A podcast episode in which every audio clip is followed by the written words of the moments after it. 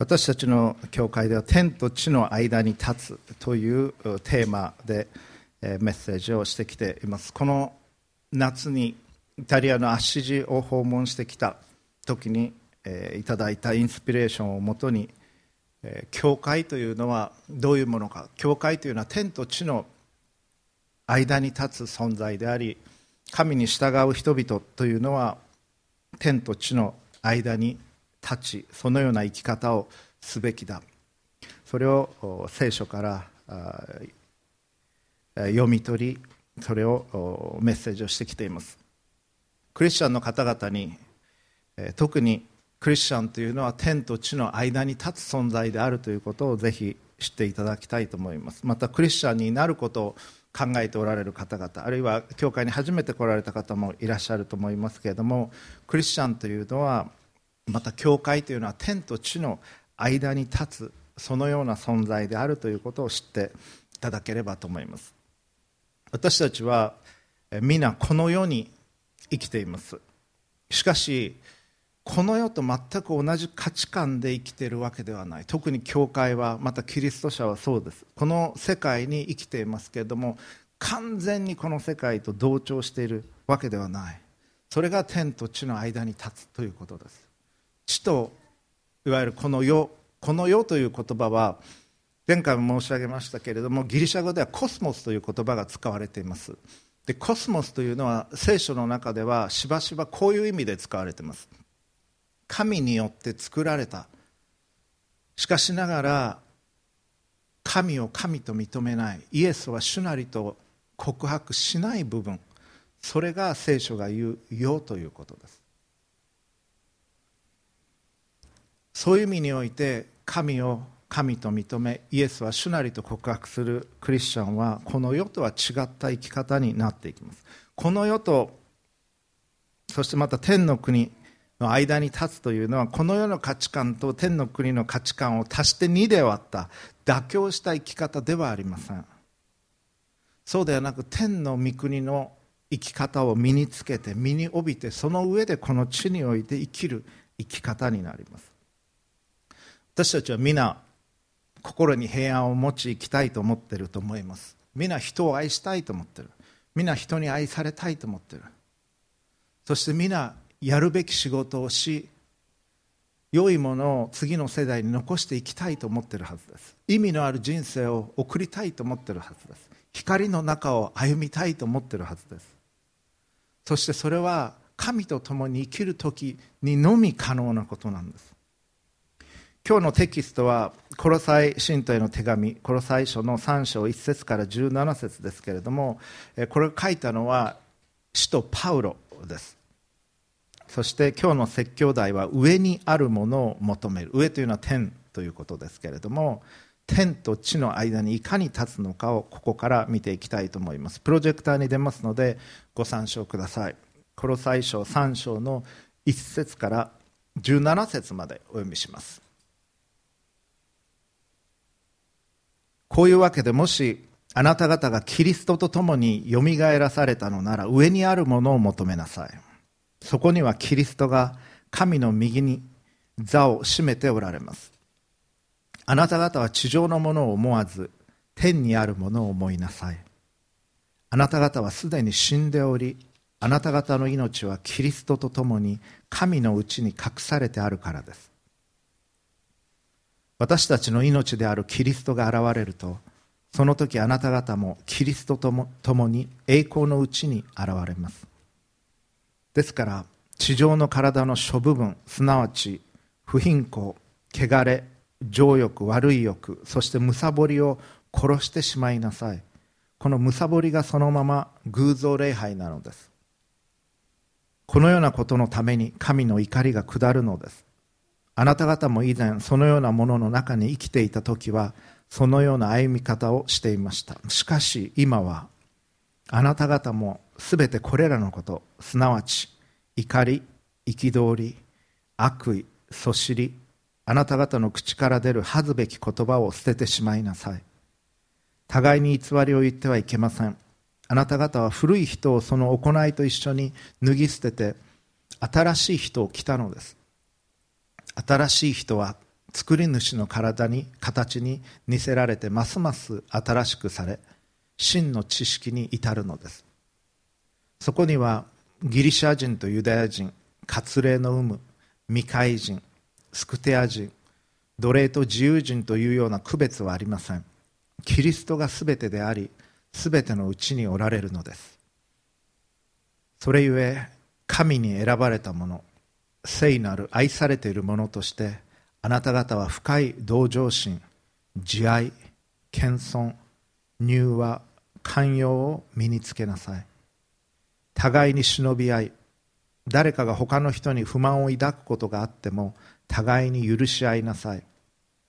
主があなた方を許してくださったようにあなた方もそうしなさい。そしてこれらすべての上に愛をつけなさい。愛は結びの帯として完全なものです。キリストの平和があなた方の心を支配するようにしなさい。そのためにこそあなた方も召されて一体となったのです。また感謝の心を持つ人になりなさい。キリストの言葉をあなた方のうちに豊かに住まわせ。知恵を尽くして互いに教え互いに戒め。詩と賛美と霊の歌とにより感謝にあふれて心から神に向かって歌いなさい。あなた方のすることは言葉によると行いによると問わずすべて主イエスの名によってなし主によって父なる神に感謝しなさい。以上です。このコロ最初3章の一節。こういうわけでもしあなた方がキリストと共によみがえらされたのなら上にあるものを求めなさい。そこにはキリストが神の右に座を占めておられます。この上にあるものとは天の御国のことを指しています。イエス・キリストは十字架にかけられ金曜日に十字架にかけられ日曜日に復活されその後弟子たちと共に40日間おられましたけれども天に昇っていかれた。そしてその10日後にペンテコステが起こりました。そのキリストがおられるところそのことをそこで何が重んじられるのか何が大切なのかそれを求めなさい。それが地にあって天と地の間に生きるということです。上にあるものを求めて生きるということ。そのために必要必要なことを2つ今日は申し上げます。まず第1番目。自分の中の悪しき思いを殺す。ちょっと非常に強い表現ですけれども聖書はこういうふうに書いています。まずこの最初の3章3節。先ほどお読みした箇所ですがあなた方はすでに死んでおりあなた方の命はキリストと共に神のうちに隠されてあるからです。これどういうことなのか。いやみんな私たち生きてますと言うと思いますけれども心臓は生きてるし脳波も反応があるし死んでるっていうのはどういうことなのか。実はこの前の2章の12節にこういう言葉があります。洗礼について書かれてある箇所なんです。2章の12節聞いていてください。あなた方はバプテスマバプテスマというのは洗礼のことです。バプテスマによってキリストと共に葬られまたキリストを死者の中からよみがえらせた神の力を信じる信仰によってキリストと共によみがえらされたのです。バプテスマというのは水に人をつけます。特にバプテスト教会では全身を水の中につけます。そして牧師がその人を起こします。でそれは象徴的に古い今までの生き方が水の中で死んでイエス様亡くなられて復活されたように金曜日に亡くなられて日曜日に復活されました。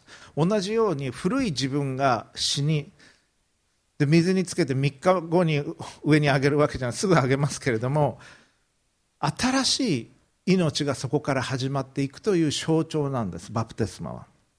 そのことをパウロはここで記しています。だから古いあなた方はもう死んだんです。過去の生き方神を神としない生き方はもう終わったんです。死んだんです。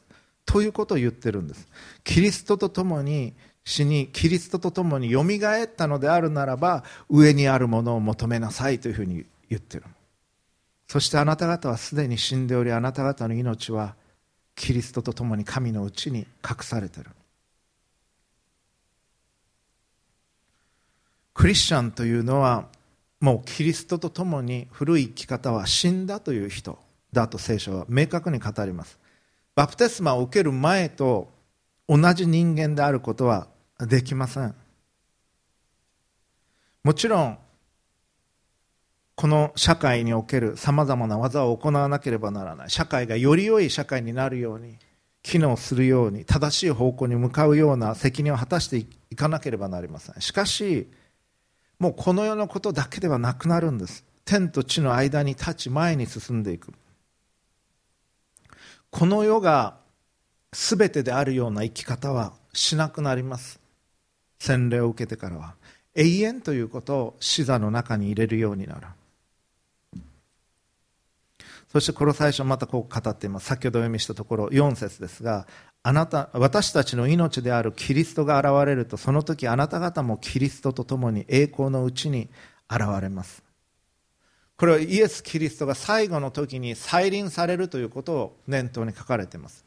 キリストは十字架にかかられ復活をされそして天に昇られましたが一番最後にセカンドカミングファーストカミングはクリスマスの時です。セカンドカミングというのがある。イエス・キリストが再臨をされる。その時に神の栄光を帯びていらっしゃる。そしてそのそそれから最後の審判が起こるということが記されています。今まで認めてこられなかった生き方が神の栄光に預かる日が来ます。全ての人にはっきりと分かる日が来る。今人々にどう見られているかが一番大切ではないんです。今神がどう見られておりそしてその日が来た時にどういうふうになるかということを念頭に生きていかなければならない。我々は流行りというのはすぐに変わっていくということを知っています。テレビを見ていてもあの人は今どこにとかいう番組というのはよくあります。あの当時大ブレイクしていた芸人があるいは歌手が今どこにいるのかもう引退してる人もいれば何か別のお店をやってる場合もあるし細々と芸芸能人を続けている場合もあったりします。あんなに有名だった人がこんなになってしまった。ということは珍しいことではない。わずか10年20年30年の間でもそういうことは起きます。ましてや永遠の死だから見ていった時に今すごいなと思っていることは実はそれほど大切ではないことがあります。皆さんが今やっているプロジェクト学校のレポートであってもプロジェクトであっても仕事であっても家庭のことであっても考えてみてください。来年の今頃それはどれほどの意味を持つものであるか。来年の今頃それほど大切にないなこれはと思うものはそれほど大切じゃないんです。あるいは10年後どれほどの意味があるか。20年後あるいは仕事をリタイアした時にそれはどれほどの意味があるものか。あるいは自分の生涯が終わろうとする時にそのことはどれほど意味があるものか。という視点から考えていただきたいんです。そしてさらには永遠の死だから見た時に天の御国から神は今のその働きをどういうふうに見ておられるか。みんなの間で人気者になりたいということそれは実は大したことではない。より多くのものをあるいはお金を手に入れるということも大したことではない。この世というのはどれだけ多くの喜びを楽しみを得るかではない。どれだけ多くのお金や物を自分のものにするかでもない。一番大切なことは何なのか。ということを考えていただきたいんです。終わりの視点から考えていただきたいんです。学生として入学した人は1年生の人は1年生が終わる時に自分はどうなっているか。4年生となって卒業式の時に自分はどう感じるかということを考えながら1年生を歩んでいただきたいんです。仕事を始める時にはこの仕事を辞める時に自分はどう感じるだろうか。転職をする時にどう感じるか。リタイアする時にどう感じるだろうか。という視点から見ていただきたいんです。その視点から仕事をし勉強しそれが人生に投資をするということです。そして聖書は永遠の視点から見なさいと言われるんです。神はどう見ておられるか。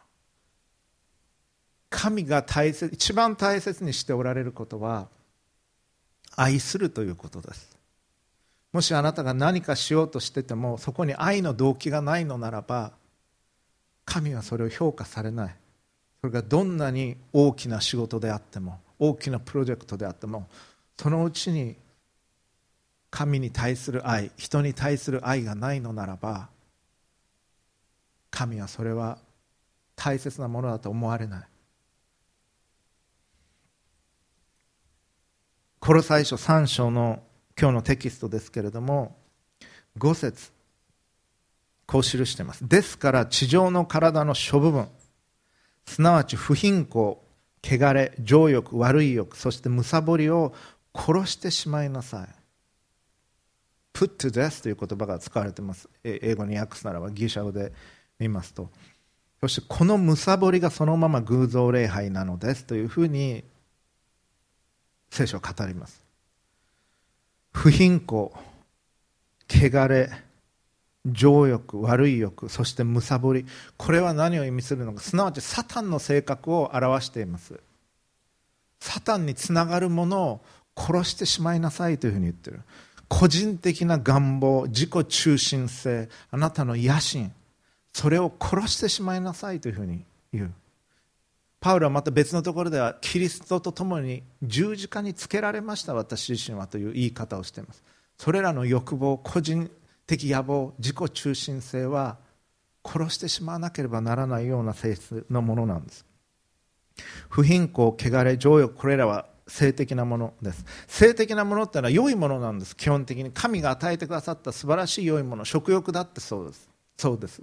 ただしそれを自分のため自分の思いを達成するためという意味で用いていくならばそれはあなたを傷つけ周りの人を傷つけるものになります。そしてむさぼりという言葉。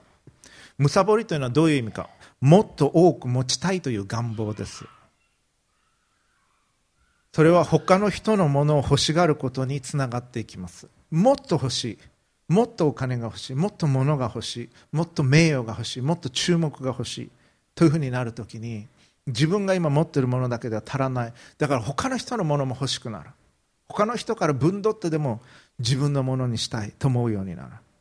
そして偶像礼拝という言葉が使われています。偶像礼拝っていうのはまあ何らかの像があってそれにお願いしてどうかこれが手に入りますようにというふうな形で祈ったりすることを含みます。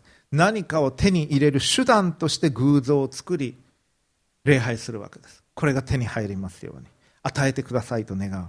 自分の目的のために偶像を利用する。神を利用する。それが何をもたらすかも。それは実はあなた自身を縛っていくことになります。それらの欲望に。欲望っていうのはそれを手に入れた時にもっと欲しくなります。それが手に入ってももうそれはどうでもよくなって別のものが欲しくなります。クリスマスプレゼントもらった時絶対これが欲しいと思って頼んでもらった経験あると思います。でも1月の後半にはもう結構飽きてたと思います。正直言って。もうそれはおもちゃ箱のどっかに行ってたと思います。そしてまた別のものに関心が移ってた。もっと欲しい。もっと欲しい。それがむさぼりなんです。でそれをもらってももらっても満足できない。でそれは抑えるというよりもおそらく殺すというような表現の方がしっくりくるんだろうと思います。自己中心の情欲だったり不貧困だったり汚れだったりむさぼりの思いが心の中にあるならばそれ気づくでしょう。それを抑えても抑えてもまた上がってきます。それこそ水の中にある風船のように抑えても上がってくるんです。飛び上がってきます。だからそれは空気を抜かなきゃいけない。殺さなきゃいけない。そのような思いを。神に自分の力だけじゃ無理です。言っておきます。これは神の力が必要なんです。もっと厳密な精霊の助けがなかったらそれらを心の中から取り除き続けていくことは不可能です。一瞬そういう何か良くない思いが来るっていうこれは避けられないことなんです。でそれは罪ではない。しかしそれを自分の意思でそこにずっととどまりそれを欲しいと思い遂行していくならば実行していくならばそれは罪です。これをある人たちはこういうふうに言いました。頭の上を鳥が飛ぶのは避けられない、まあ、誘惑の鳥が飛ぶのは避けられない。しかしあなたの頭にその鳥が巣を作るのは避けなければならない。そうそうですね。自分で払えばいいわけです。髪を洗えばいいわけです。頭の上を誘惑の鳥が飛んでいくのは避けられない。そういう思いが浮かんでくるのは避けられないです。でそれは罪ではない。だけどそれをしっかり握りしめて欲しいと思ってそれを得ていこうとし何か自分の意思で関わっていくならばそれは罪です。あなたがその罪に応答していくならサタンの誘惑と肉の思いフレッシュという肉の思いその2つがあるんです。それに応答サタンに応答しようとする思いが。それを殺していかなきゃいけない。その思いが出てくるたびに。プロテスタントの伝統ではでも人間は罪人だからどこまで行ってもそれはしょうがないんですというふうに逃げてきたと思います。でも神が完全であるように神が聖であるように聖なるものとされなさいというふうに聖書は語る逃げてはならない。1500年代に生きておられた十字架の聖ヨハネという人はこういう言葉を残しています。聞いていてください。器を修繕することを心がけていなければそこに小さな割れ目があるだけで中の液体が全部流れてしまうに十分である。とそうですね。お茶碗のようなものコップのようなものそこに小さな割れ目があるだけで液体は徐々に徐々にこぼれていくんです。あなたの中に小さい罪があるだけでそしてあなたがそれをしっかり抱きかかえそれを修繕しようとしないならばあなたのうちにある恵みが徐々に徐々に流れ落ちていってしまうんです。全て。一つの不完全があるだけで十字架のヨハネは語り続けます。一つの不完全があるだけでそれが他の不完全を引き寄せさらにまた他の不完全をというふうになっていくものである。したがって一つの欲望に打ち勝つことに努力を払わない者はこの欲望が持っている同じような弱さと過ちから来る他の多くの欲望を持っていないということはほとんどないであろう。一つ欲望があってそれをまあいいやってしてる人は他にもたくさんいろんな欲望を持ってるはずだというんです。これは鋭い洞察だと思います。だからそれがある時にそれを一つずつ殺していかなきゃいけない。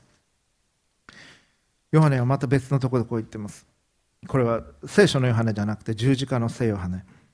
我々の知るべきことは神との一致に入ろうとする者は誰でもその多少と大小とにかかわらず心の中にうごめいている全てのものがことごとく死なせてしまわなくてはならないということ。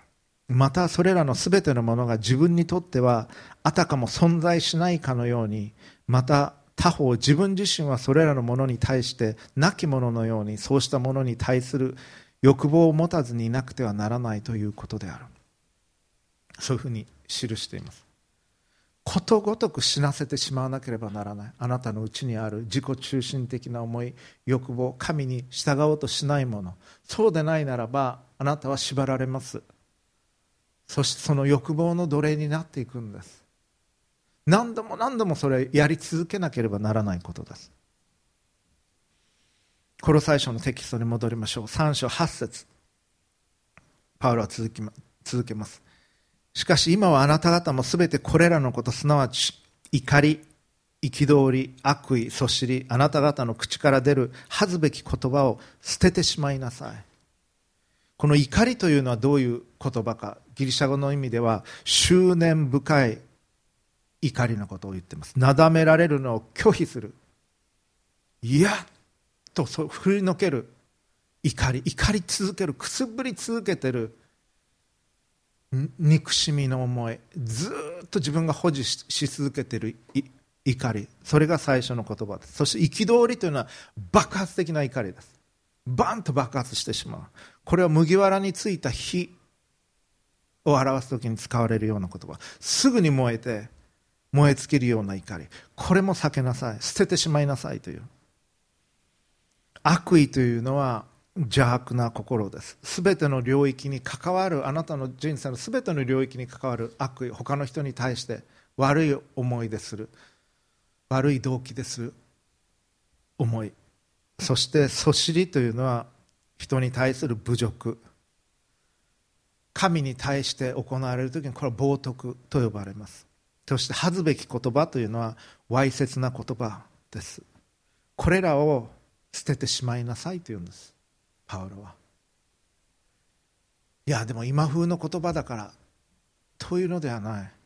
それがあなたの中でそれこそ雲が巣を作っていく小さな雲であっても巣を張っていくように放置していくならあなたの心の中に巣を張っていきます。そして汚れた巣を張っていくことになるでしょう。ですから小さいうちにそれを潰してしまうんです。確実に。ここで問うべき3つの問いがあります。何かを語ろうとするとこれは本当のことだろうかと問うてください。これは語る必要のあることだろうかと問うてください。そしてこれは親切な言葉だろうかと問うてください。本当のことだろうか。必要なことだろうか？親切なことだろうか？パウロは同じくパウロは新約聖書ローマ人への手紙12章の2節でこういうふうに言っています。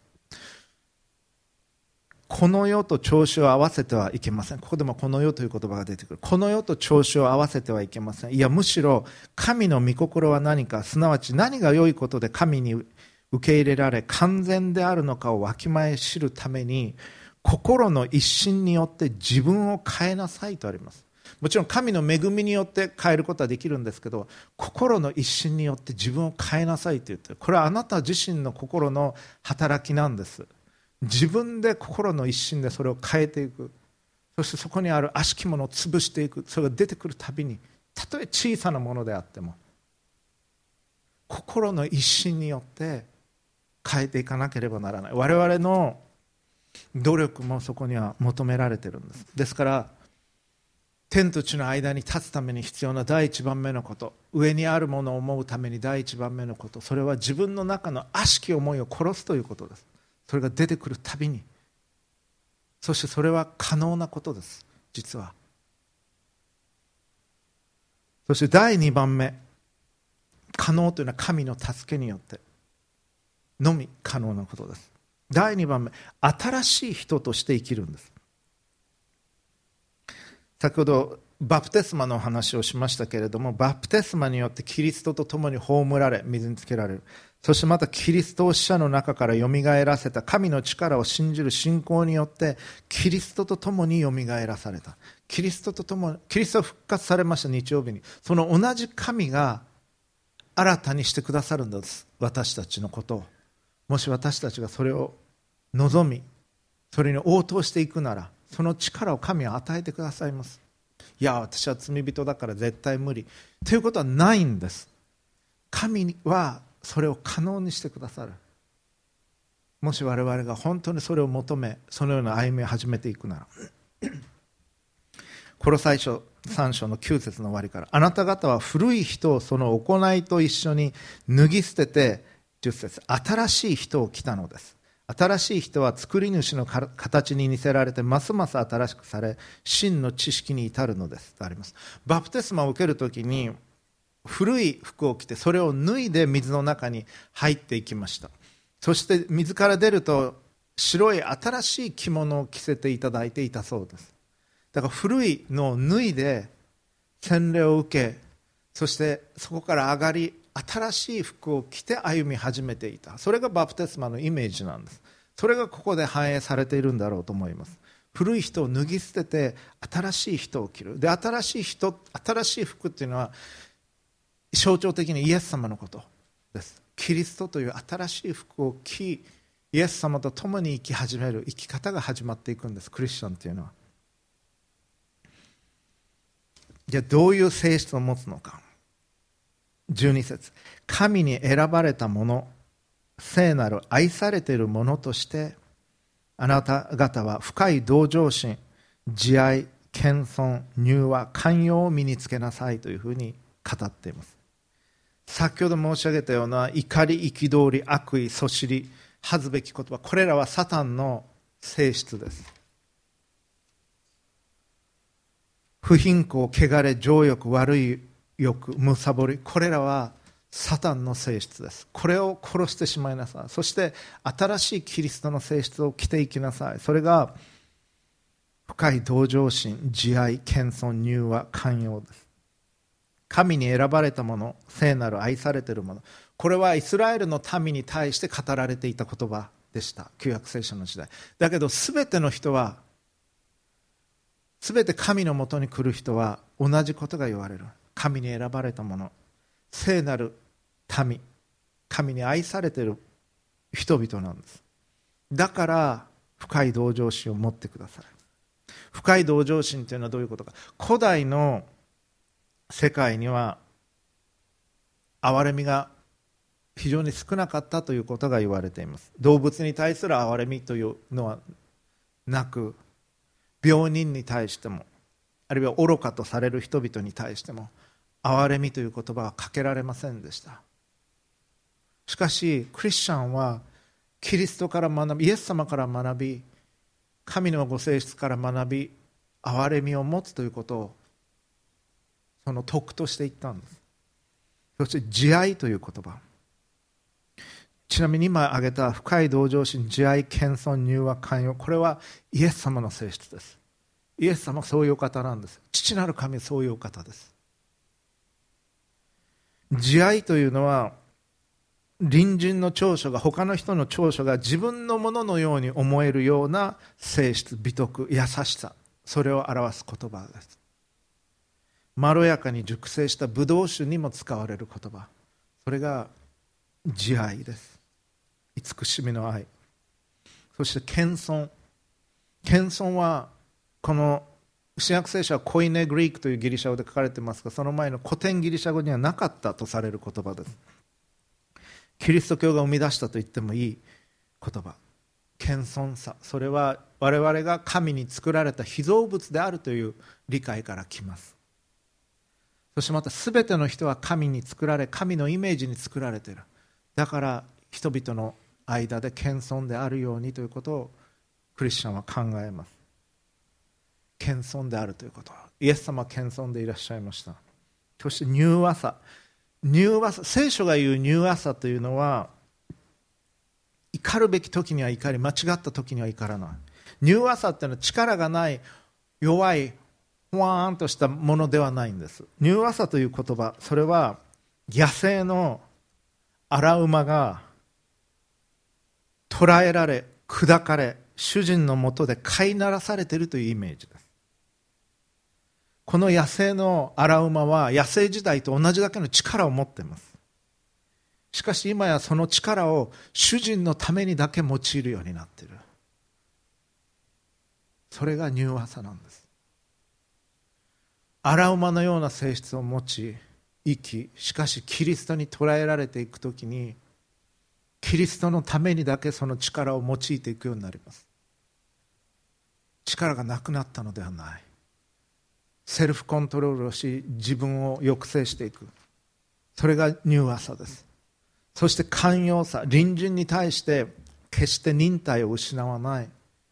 精神。それが寛容であるということ。イエス様は寛容なお方でした。しかし凛とした生き方をされたお方でした。この最初はさらに続きます。でこれが天と地の間に生きる時に我々が身に帯びなければならない性質なんです。このような性質。神に選ばれ聖なる愛されている者として深い同情心を持つ。慈愛を持つ。謙遜を持つ。柔和さを持つ。そして寛容さを身につけていく。13節互いに忍び合い誰かが他の人に不満を抱くことがあっても互いに許し合いなさい。主があなた方を許してくださったようにあなた方もそうしなさい。主の祈りの中でも私たちの負債のある人を私たちは許しました。許します。私たちの負債も許してくださいと祈ります。許すということ。神が私の罪を許してくださったように私も他の人の罪を許さなければならない。これ命令なんです。ノーチョイスです。もしクリスチャンになろうと思うならあなたは人を許さなければならない。なぜならあなた自身神から許していただくからです。その許しを受け取るということがクリスチャンになるということ。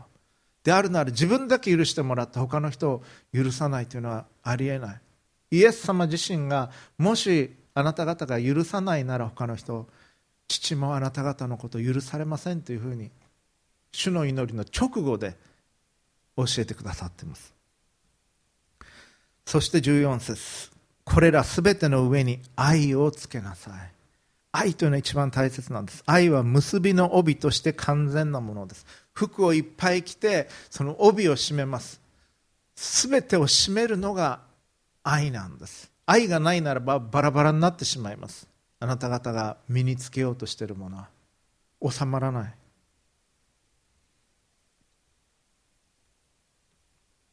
イエス様言われました。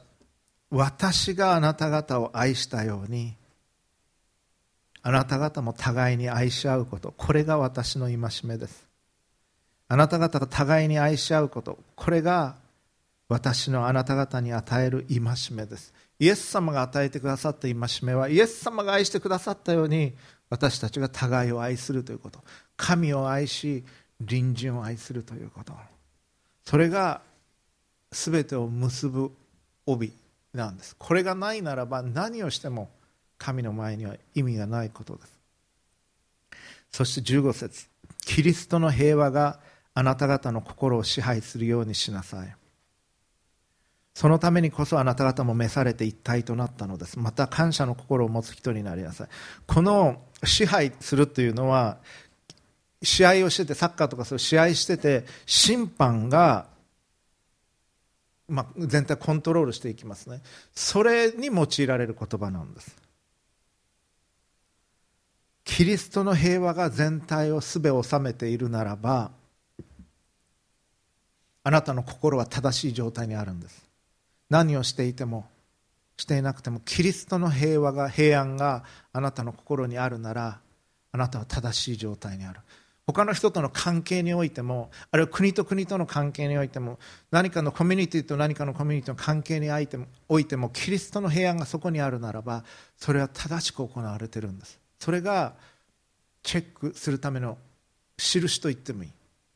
それをパウロはここで語っている。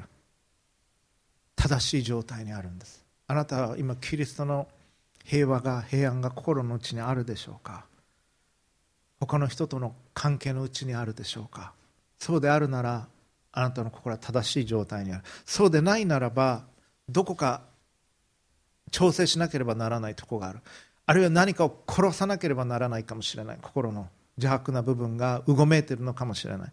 あるいは先ほど挙げた同情心が足らないのかもしれない。慈愛が謙遜が柔和さが寛容が不十分なのかもしれない。それを自分に問うていただきたいんです。そしてキリストの言葉は聖書の言葉です。あなた方のうちに豊かに住まわせ知恵を尽くして互いに教え互いに戒め死と賛美と霊の歌により感謝にあふれて心から神に向かって歌いなさい。賛美歌です。心から歌うんです。感謝にあふれて。賛美歌いい歌だなと思って歌うんだとカラオケで歌うのと変わらない。しかし神に向かって歌うんです。心から賛美を持って感謝にあふれて神様に歌う。我々は皆さん時々私言いますが皆さんは観客席にいるんではないんです。私がステージの上にいるいて皆さん観客席の上にいるんではない。皆さんステージの上にいて私は指揮者に過ぎない。そして観客席に神様がおられるんです。神様は皆さんの賛美を聞いておられる。皆さんの心を今見ておられるんです。どういう思いであなたがおられるか。どういう思いで礼拝に来ておられるか。一番大切にされること。それはあなたがどれほど神を愛しておられるか。イエス様を愛しておられるか。それを見ておられる。あなたが歌う賛美がどれほど愛に満ちたものであるか。神に対する。イエス様に対する聖霊様に対する愛で満ちておられるか。それを見ておられるんです。それを求めておられる。父なる神はあなたのことを愛しておられあなたご自分のもとに来られることを心から願っておられます。そしてあなたを抱きしめ豊かにしその愛のうちに住まわせたいと願っておられるんです。ですからそれにふさわしく生きていただきたいと願っておられる。それが天と地の間に立つ生き方です。何か思いついた時にすぐに悔い改めてください。罪を感じた時にうんこれ罪かもしれない。でもまあどうかな。そのまま行かないでください。すぐに悔い改めてください。それはポケットの中のチューインガムのゴミのようなものです。すぐに捨てなきゃいけないゴミ箱。にそうしないとずっとポケットの中にあります。いらない。街でもらった広告のように知事のようにそれ以外の汚いもののようにずっとポケットに入れて持ち歩かないでください。すぐにゴミ箱に捨ててください。それが悔い改めの祈りです。神の前にすぐに悔い改める。示された時に一瞬一瞬あなたの心を神は見ておられるんです。一瞬一瞬神に従わなければならない。まだらであってはならないとある方は言いました。あなたの心は神に向かう思いと汚れた思いとどうでもいい思いがまだらになっていてはならないと言われました。一瞬一瞬完全に神のものとされていかなければならないんです。一点の曇りもないようにして。その時に今日の聖書箇所は助けになります。上にあるものを求めてください。自分のうちにある邪悪なものを殺し新しい人を来てください。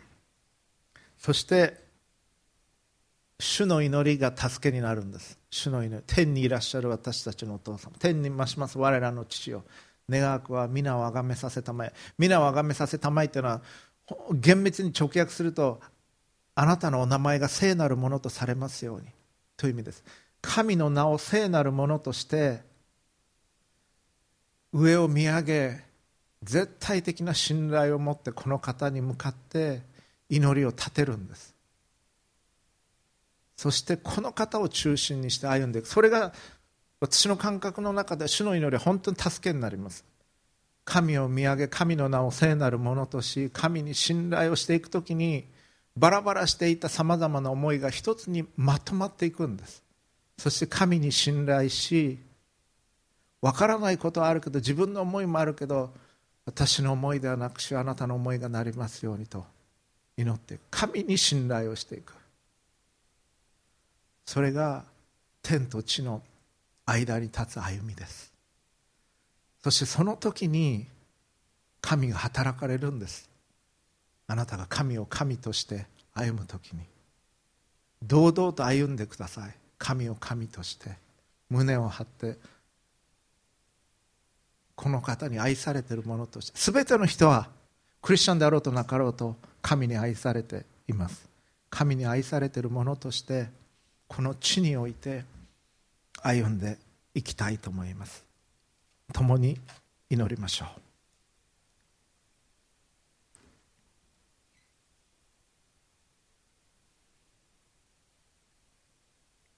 こういうわけでもしあなた方がキリストと共によみがえらされたのなら上にあるものを求めなさい。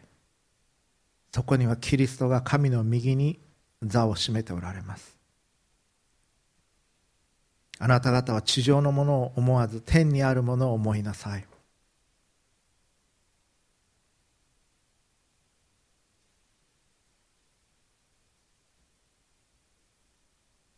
あなた方のすることは言葉によると行いによると問わずすべて主イエスの名によってなし主によって父なる神に感謝しなさい。キリストの平和があなた方の心を支配するようにしなさい。そのためにこそあなた方も召されて一体となったのです。また感謝の心を持つ人になりなさい。父なる神様尊いお名前をあがめます。あなたの豊かなご愛に感謝をいたします。そしてあなたの慈しみの眼差しは今この時も私たちに注がれていることを私たちは知っております。感謝をいたします。どうかあなたの愛のうちにおらせてください。あなたの愛のうちに歩ませてください。